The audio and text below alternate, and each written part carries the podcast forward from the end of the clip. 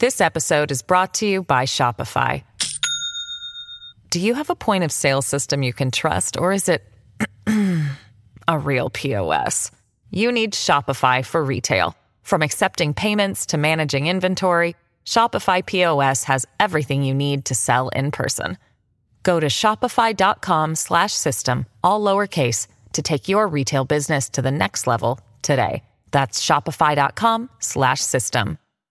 Hello, everybody. This is Marshall Poe. I'm the editor of the New Books Network. NBN listeners like to read books and buy them. So we thought we'd tell you that right now, our friends at Princeton University Press are having a remarkable site wide sale. You can get 50% off books, including ebooks and audiobooks, with the code 50, F I F T Y, at checkout until May 31. You can save some real money on Princeton University Press books. I encourage you to go there and check it out. Welcome to the New Books Network. Hello, and welcome to New Books in American Studies. I'm your host, Ryan Shelton, and today I'm so pleased to be joined by David Komline, author of The Common School Awakening Religion and the Transatlantic Roots of American Public Education, just published in the fall of 2020 by Oxford University Press. David is Associate Professor of Church History at Western Theological Seminary in Holland, Michigan. David, it's so great to have you here. Welcome to the show. Yeah, thank you so much. It's great to be here. Well, David, congratulations on the wonderful book. I'm so excited to talk with you about it. But first, I wonder if you would be willing to share with us a little bit about yourself. Yeah, definitely. So uh, I teach mostly church history here at Western Seminary. Lots of survey courses, both halves of the survey, Church History 1 and Church History 2. I went to seminary at Princeton Theological Seminary and graduated in 2008. And then I spent a year in Germany studying at Tübingen uh, on a grant from the Deutsche Akademische Austauschdienst or the German Academic Exchange Service. And then after doing that, I started my PhD in history at the University of Notre Dame. And I spent four years living in South Bend doing that. And then I spent the fifth year of that program living in Heidelberg, Germany, uh, completing my writing my dissertation, and then I moved from there to here in Holland, Michigan, for the sixth year of my program, and I also did some teaching here in Holland and started things up at Western. Well, that's wonderful, David. So I, I'm curious as we as we move into your book, The Common School Awakening. I wonder if you can help orient us to the field that you're writing into what are some of the, the competing origin stories of, of American public education? And what's the general story that you're trying to tell in the Common School Awakening? Yeah, great question. So, um, this is something that I had to learn. I'm, I'm trained as a religious historian, and I came to this field from the outside. So, uh, I think it's a significant, important field, but I'm bringing a, a different take to it than the typical one. Um, Basically, most modern educational history begins with the figure of Ellwood Cubberley, who wrote a prominent book in the early 20th century called Public Education in the United States. And Cubberley has this um, sort of progressive narrative of public education uh, moving from this Christian origins to a secular space um, and things getting better and better the whole way as we move to more state control over schools. Uh, and this is a wonderful thing. And this narrative dominates scholarship on American education for really the first half of the 20th century. But then in the 50s and especially the 60s, that narrative starts to get shaken up. And there are a few interventions there that um, shift things. Uh, Bernard Bailyn, who becomes a major historian in the field of American history as a whole, writes an early small book um, which basically takes educational history to task as a whole uh, and calls it parochial and says it needs to expand its interests, uh, needs to look beyond schools, needs to look beyond uh, um, itself and just take into interest other accounts take other into interest. So that's one sort of intervention. The most significant intervention, though, is one uh, made by Michael Katz in a book called The Irony of Early School Reform. Um, and he basically looks at this earlier historiography and says it's all hagiographic and it's all uh, it's far too positive and we need to look at schools as actually instruments of social control. This hmm. isn't a progressive story of increasing democratization. It's rather uh, a repressive story of the moneyed interests uh, forcing the industrial class into schools so they could work better in factories. And that launches a whole new school of what's called the revisionist historiography of people approaching education from sort of that standpoint, uh, focusing on, especially on, on, economics and and those factors. And that historiography uh, was really vibrant in the 70s and 80s, um, and it's still present and around now. Although I think the field has gotten more diverse mm-hmm. uh, and is taking into account more more questions and more more influences. But my contribution, my uh, my book is basically trying to enter it into that field and say, okay, so we have these big, large narratives that have been told about American education. Um, and the dominating narrative still is this revisionist approach, which highlights economics. And economics is obviously important. We don't want to just say it's not important, but there are other factors that matter a lot. Uh, and some of these factors actually have been explicitly discounted in uh, Katz and his followers. Uh, Katz explicitly says in the intro to his book that he's not going to look at things like politics, transatlantic influences, and religion, um, because he says they were taken. Uh, they played too, too, too, much of a role in earlier narratives, and maybe that may have been the case, but it's now been 70 years since since that was the case, and so it's worthwhile to revisit those those those influences on this. And so basically, I'm trained as a religious historian, and I bring my religious questions to this uh, the question of how we get public schools. Hmm. Yeah, David, it's it's so interesting, and it seems like one of the main stories that you're telling is that there was this moment of religious compromise or religious collaboration that led towards the creation of this school culture, even that that outlasted that that very short moment in the history of American religion. Is that is that an accurate uh, version of the story that you're telling? Yeah, that's exactly right. So um, this would be something that's probably familiar to people who study American religion, but not necessarily too familiar outside of that. But there is this sort of broad scale movement in the early 19th century that we might call the Second Great Awakening mm-hmm. um, that manifests itself in revivals and also in the foundation of lots of enterprises to try to improve America. Um, and these enterprises have often been lumped together and called the benevolent empire. So we got Christian people, Christian organizations coming and founding Bible societies, um, missions organizations, and various groups to try to Christianize America to improve America. And this benevolent empire uh, holds together throughout the first half, the first third of the 19th century. Uh, we get people from across denominations all working together in these various causes but it starts to break down at the end of the 1830s.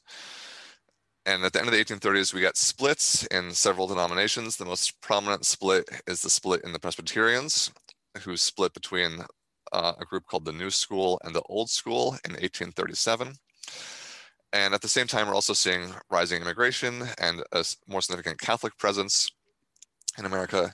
And basically, by the time you get to the early 1840s, the this common consensus that we had seen drawing together Protestant groups from Unitarians to Presbyterians has broken apart, and uh, these groups can no longer agree on a, the same common good, at least when it comes to uh, these organizations that they've been working together to found. And so these organizations all uh, also uh, sort of fall apart for the most part, and we get denominations starting to found their own uh, similar organizations that can do missions or publish pamphlets or things like that. And that's the narrative that is not dis, uh, is not unfamiliar to religious historians. But the fascinating thing is that when you take that narrative and map it onto the, the origins of public education, you find that public education, uh, when you take the long look at it, as I do, sort of comes together in the early to mid 1830s, which is when you get Christians from across these denominations, across these groups, all working together to collaborate, basically using Christian rhetoric, saying we need to Christianize the country. The best way we can Christianize the country is through public schools. And they look abroad to find examples of how to do this. And then in the 1830s, the end of the 1830s especially, you get really across the states lots of legislation to centralize and professionalize and systematize public schools. And you get the creation of offices that people can inhabit, like Horace Mann, who's famous as a public school reformer. And you get the rising bureaucracy for schools, and you get teacher training schools, and lots of these uh, uh sort of hallmarks of public education as we now think of it coalesce in the late 1830s as a result of these Christian reformers advocating for these reforms. But once the reforms get off the ground, the Christian reformers stop collaborating. and by the 1840s, especially the end of the 1840s, you get the same Christian reformers fighting over what should be taught in schools. And as a result, the larger narrative about Christian schools changes from one that uh, where we need schools to train citizens for uh, the Christian Republic, and rather to being one where we need need to train we need schools to train citizens for working in industry. Hmm.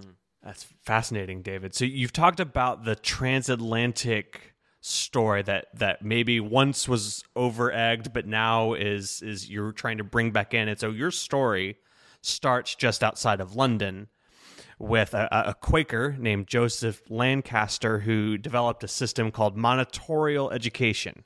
What was this system? And maybe who were some of the rival figures who were also experimenting with similar modes of of, uh, of education? Yeah, great. So Joseph Lancaster was a Quaker who founded a school uh, called the Borough Road School outside London.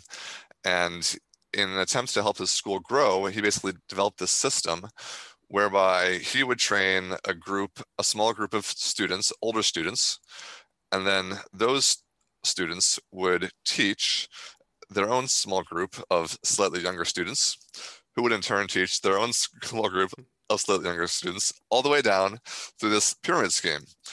And by the end of uh, Lancaster's pyramid, he had a thousand students in one school, all basically under his tutelage without any other adults. Uh, he would teach his 10 students who would go all the way down. And uh, he terms his, uh, so his, for, this form of education is called Lancasterianism or monitorial education because the monitors are the older students who teach the younger students. He's not the only person who has this scheme of education up and up and running. Um, he seems to devise it independently, but at the same time, roughly that he's making his system, there's also a Church of England clergyman in India who's actually inventing a similar system of uh, sort of this pyramid scheme of teaching. And his name is Andrew Bell. And Andrew Bell develops his system and implements it in India. And then he returns to England and starts to talk about it in England. He also publishes a book about it. And so we get these sort of two rival systems, uh, or two rival origins for the same system, maybe, of monitorial education or Lancasterian education, depending on whose system you like, in the early 1810s in England. And these two rival systems actually come to butt heads um, because Lancaster and the people who use Lancasterian system say that they want to use it to teach their students Christianity without sectarianism. They want to just teach their students the Bible. Um, and lots of English people think, great, let's we should go ahead and do that. But Bell, who is a, a clergyman in the Church of England, wants to teach not just the Bible, but also doctrines associated with the Church of England. And there are people who piggyback on him and his ideas. And uh, there's a woman named Sarah Trimmer who really gets involved in this fight, trying to uh, boost Joseph uh, Bell's system as opposed to Lancaster's system. Um, and the this method really remains the dominant method of education in England for a while, but um, the, they're still fighting over whose method it is. And then eventually this method gets picked up and taken into America uh, to sort of start the American story of systematizing and professionalizing schools in America as well. That's right, David. And and you note that what really becomes popular in America was the non-sectarian nature of this, and also this just even the notion of a professional uh, teaching career. Is that is that right? Yep, right. So the Americans pick up definitely on Joseph Joseph Lancaster's system. They don't want Bell's system because uh, Bell's a, a, a, clergy member in the established church, and the Americans are doing away with the established church. Uh, but the Americans still are holding strongly to Christianity in some form, and they want their Christianity to be Christianity without sectarianism, a Christianity that everyone can appeal to, that everyone can agree with. Um, basically, a Christianity rooted in uh, plain common sense reading of Scripture and of the Bible. So, uh, the Americans pick up Joseph Lancaster's system, um, and it starts to spread across the the states. And as it does so, uh, we get teachers who um, start to have to learn this method. And as they learn the method of teaching the 10 students who teach the others, uh, they're, they're learning a system of education. They're learning a pedagogical school.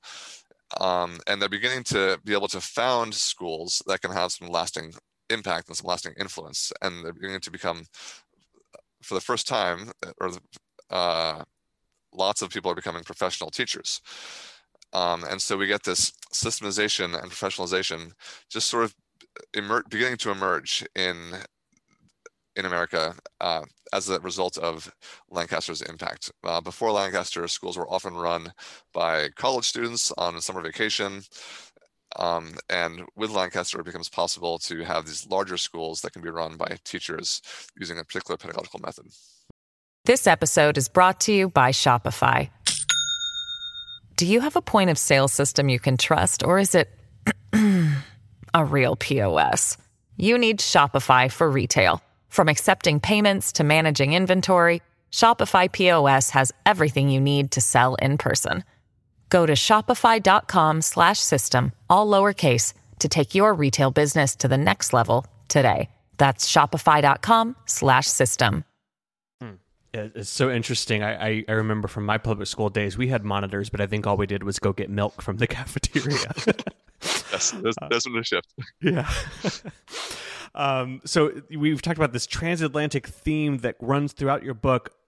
What can you tell us about the traffic of American educational leaders and reformers promoting the American education system abroad? What does that do to kind of influence this? Um, emerging form of public education. Yeah, right. So one of the major themes of my book is that we get reformers. Uh, I track mostly American reformers who travel to Europe, but they're also European reformers who travel to America that I deal with. Um, and this transatlantic influence uh, pervades early education. So we have um, Americans who travel abroad consistently um, in every chapter of the book. Uh, and they observe somehow education in Europe. Uh, the question of how closely they observe it varies. Some people go to, to Europe to observe education in Europe, and some people go there and just hear something and then come back and are suddenly deemed experts in European education. Um, but they travel to Europe and come back and bring these European ideas to America. Um, and they looked around in Europe and they saw, saw this, these large systems, this bureaucracy of education, and they say, uh, we too can have a, a large system, a bureaucracy. Um, we can bring these ideas here and uh, we can have state sponsored schools, we can have state offices of public education with people who uh, do censuses of schools. Uh, and this is really a consistent theme in early American education um, of all sorts and all varieties. Uh, and I've got a chapter, chapter two deals with uh, all different sorts of schools from uh, schools for the deaf, schools for the blind, schools for the elite, uh, schools for women. In all of these instances, we get people, uh, Americans traveling abroad, studying education in Europe, and coming back to implement these reforms at home. And then going the other way, a, a big influencer becomes the the Prussian. Is that right? It's it's the Prussian system that's developing in kind of post the post Napoleonic or uh, yep. Napoleonic era yep. that um, right. is the one that really latches on um, among a, a, lot of American reformers. Yep, right, exactly. So, so early in the book, we're talking largely about pedagogy, um, and so we have the monitorial schools and ways of teaching um, deaf people and blind people, for instance. But then uh, by the time we get to the 1830s, it's not just pedagogy; it's it's really policy and bureaucracy that we're starting to to bring from abroad. And so Americans travel uh, for, most prominently to Prussia because after the Napoleonic invasions, Prussia reformed its entire educational system. And um, this the, this system became sort of the most prominent education system in the world. And there were actually reports written on Prussian education. There's a very prominent report on Prussian education written by a French philosopher uh, named Victor Cousin, who's uh, still a significant French figure um, and was in charge of education in France. And he uh, writes this report on the Prussian schools. And then this report gets picked up, this report in French gets picked up in English and translated into English by an English woman named Sarah Austin. Uh, and then this English translation of a French report on Prussian schools gets reprinted in America in various editions, including uh, um, editions that have been shortened, changed, shifted. Um, but the whole the whole discussion uh, is often pointing back to this report, pointing back to these schools. Um, and then there's the question of how accurately does this report even reflect the schools in Prussia? Um, it does accurately reflect this, the fact that schools in Prussia were systematized and professionalized, but beyond that, it's not really clear. well, we we've skipped ahead a little bit in the the the book. I, I want to go back to talk about um, there. There's this this chapter where, we talk about there's a foil that kind of serves against the the very even if it's non-sectarian, still a very Christian religious approach towards public education, but um, you note the role of Josiah Quincy and James Carter in, in, in Boston and Massachusetts um, in a short-lived attempt to have a, a very a, a less religious um, form of education. What happened there, and, and how did that um, influence this this growing movement? Yeah, great question. So, uh, chapter three is the question is the, the chapter that deals with the foil example, and that's a chapter on Massachusetts.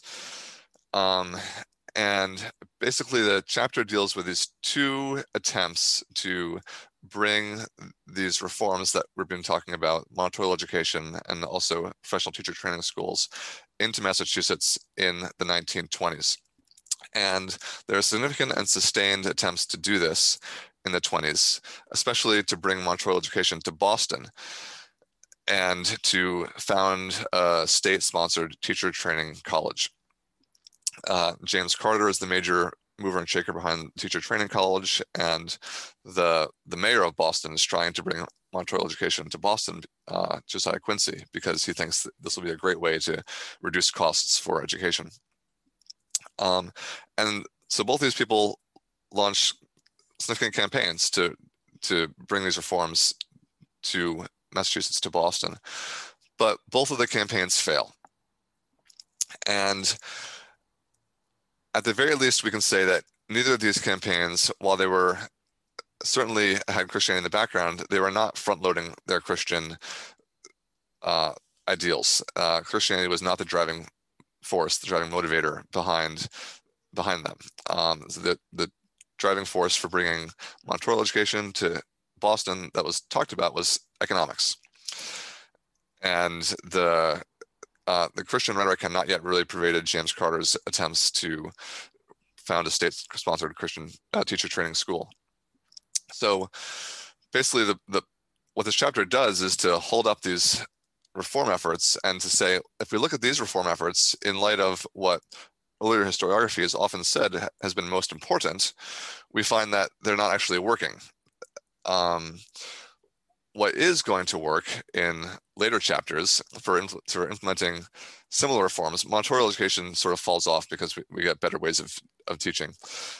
But state state sponsored training schools certainly do get implemented.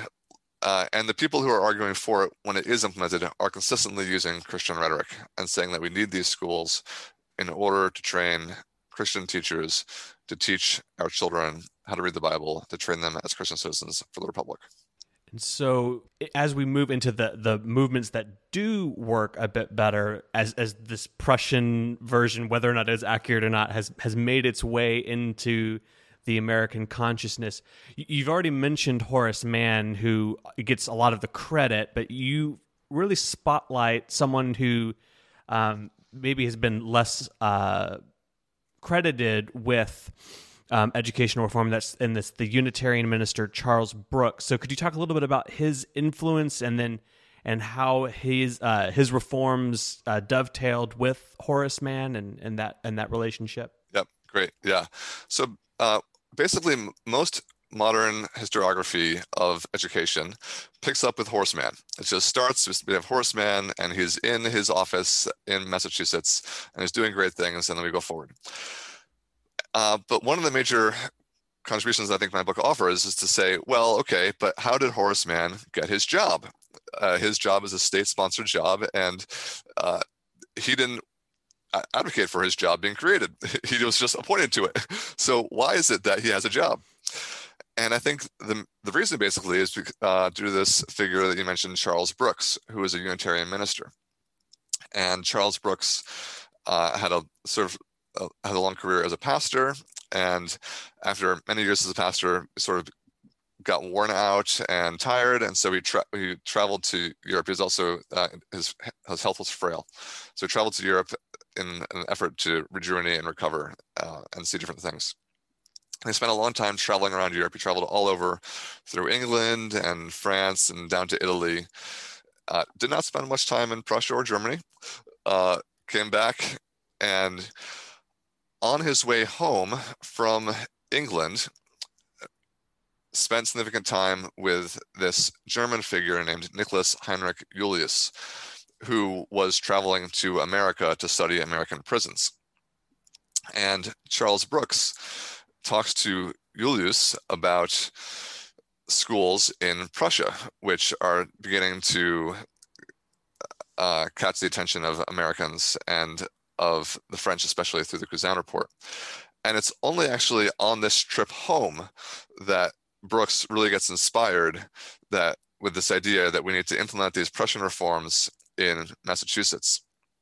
But he is inspired and he returns and starts literally traveling the state uh, in this campaign to start a teacher a teacher training college sponsored by the state and to start uh, a board of education with someone at its head, which is eventually going to become Horace Mann. And as a result, I think largely of his campaign, we get initially the founding of this state board of education. And then Horace Mann gets appointed to be the secretary of the Board of Education. And Brooks is still there the whole time. Uh, he joins Horace Mann on Horace Mann's trips. Horace Mann is required to travel to, to every county in the state during his his time, and Charles Brooks joins him on several of those trips. And it's largely, or it's immediately after one of those uh, joint trips that that the initiative for founding a state-sponsored teacher training college really takes off. So this is something that Charles Brooks has been pushing the whole time. Um, but after Charles Brooks' successful push for the state spot for the uh, Board of Education, he's now able to successfully push for a state-sponsored teacher training college, and then that gets founded. Uh, and then Charles Brooks sort of passes off the scene and um, goes back to his career as a pastor and other things. But it's largely through his advocacy that we get these sort of foundations of the public education system in Massachusetts. It's so interesting. And so then as we move from Massachusetts, you have another uh, focused case study in Ohio. How how did Ohio both resemble and then depart from the the Common School awakening in Massachusetts? And then maybe could you talk a little bit about uh, groups who weren't uh, white Protestants? How did they react to this um, otherwise very white Protestant version of a religious education? Yep, great. So, following uh, the chapter on Massachusetts where I talk about Charles Brooks and Horace Mann, then I moved to Ohio, and I have two chapters on Ohio. Uh, and the first one is basically tells a, a, pretty similar narrative to the narrative in Massachusetts about how we get uh, the appointment of a superintendent of public education, uh, who's going to become Samuel Lewis. And uh, in this instance, in Ohio, it's largely through the efforts of Calvin Stowe, who is married to Harriet Beecher Stowe, who's going to become famous a decade later. Uh, and Calvin Stowe is a professor of theology at Lane Seminary, and he travels to Europe actually to buy books. But while he's in Europe buying books, he studies Prussian education, and he returns to uh, to Ohio and speaks in front of the Ohio legislature and advocates for basically the same reforms that Charles Brooks has been pushing for in Massachusetts. And as a result, we get the foundation, the, founding of uh, this office of the superintendent of public education, is basically the same office that Horace Mann held in Massachusetts, and we also get a, a, similar office founded in numerous other states. But I'm just doing the case studies of Massachusetts and Ohio. Um, and it gets up and running, and we we we see it's it's there and it's great, and it looks like we have the same thing happening in Ohio that we have happening in Massachusetts. The biggest trick is that Ohio is actually much more diverse than Massachusetts. Mm-hmm. And so there are groups in Ohio that push back against uh, this systemization much earlier than we see groups pushing back on it in Massachusetts because we've had uh, Ohio is much closer to the southern border. So there's a significant group of African Americans there. Uh, also, there's a lot more tension over race in Cincinnati, especially. Um, Ohio also has a much larger population of German people uh, who've who are immigrating at this time. Uh, people who are still speaking German and fu- functioning culturally as Germans. Ohio also has a much larger group of Catholics at this point in time. Um, and so all of these groups push back against this bureaucratization of schools in Ohio because that bureaucratization has been used to push for what they perceive to be white Protestant schools. Uh, and so the African Americans rightfully say, we can't go to these schools. This is a problem. And the Catholics also say, when we send our children to these schools, they read the King James Bible, and we'd rather have them read a Catholic translation of the Bible. Um, and what's really notable is that the, the African Americans uh, are, are able to speak into this situation, but they're not really listened to, so they just get dismissed. Catholics, however, have a large enough presence that they do get listened to. And uh, they're actually even early on in the movement, uh, seemingly in favor of this increasing bureaucratization of schools uh, because they want to Christianize the country too. But as they come to see how it gets implemented, and as they come to see the uh, what they perceive to be dangers in the teaching of what they perceive to be this largely Protestant Christianity, they say, I'm not sure we can get behind this anymore.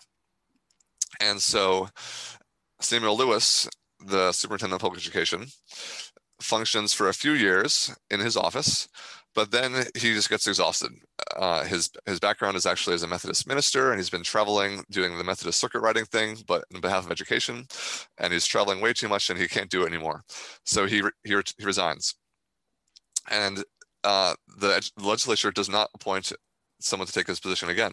The position just drops, it, it falls off. And uh, the reason it drops off is largely because the Catholics and the Protestants are no longer cooperating on this. And we have lots of other dissenting voices, African Americans, for instance, mm. raising questions about the results of the bureaucratization.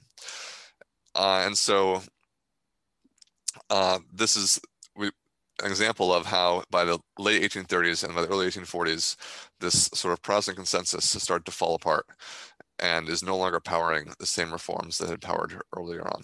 Well, well, David, you've you've given us such a great survey in the Common School Awakening of issues that will continue to become important and even to the present day in conversations that are being had over public education and the role that religion plays in that. And so I'm so thankful for you taking the time to come and, and share about your book with us. Before we say goodbye, I'm curious to know what are you working on at the moment? Yeah, thanks so much. Uh, so I teach at a seminary currently, and this first book was written when I was in a history department, um, just writing something that was fun, and I hope would get me a job. Uh, now my job is in a seminary, and so I've shifted pretty decisively back to m- more Christian topics. Uh, and I teach in a seminary that's aligned with the Reformed tradition. Uh, it's, it's, a denominational seminary, but we're broadly Reformed. And so I'm working on the beginning stages of a book that will be called something like uh, Confessional Kin A History of the Reformed Communities in the United States. And the basic idea behind the book is that uh, traditionally, church history in the United States has been done through denominational histories. Denominational history has sort of ruled the day. Uh, we have histories of the PCUSA or its various subgroups, uh, histories of denomination that Western's a part of, the RCA, or other groups. But denominations are uh, having less and less cultural influence and wield less and less uh, power in America. And so denominational histories don't seem to matter nearly as much. But I still want to say that these traditions matter. And so I'm going to try to write a book that pulls together the many various groups that could uh, make a claim to be reformed and tells a single narrative that interweaves them all together um, while noting their distinctives, but also emphasizing their commonalities and the ways that they've cooperated uh, throughout time. Well, that sounds like an absolutely fascinating project. I hope it gets written soon so that we can have you back on and hear all about it. Thank you. Um, again, this has been a conversation with David Komline talking about the Common School Awakening, religion, and the transatlantic roots of American public education, available now from Oxford University Press. David, thanks so much for joining us. Thank you. And thanks to our listeners for tuning in to this episode of New Books in American Studies. You can visit our website at newbooksnetwork.com where you can find more interviews in any discipline or, or subfield that you might be interested in. And of course, if you found this interview interesting, the best thing that you could do is share it with a friend who you think might also enjoy the conversation that David and I have had here today. That's the best way that you can support what we're doing here at the New Books Network. That's it for now, and I hope you have a great day.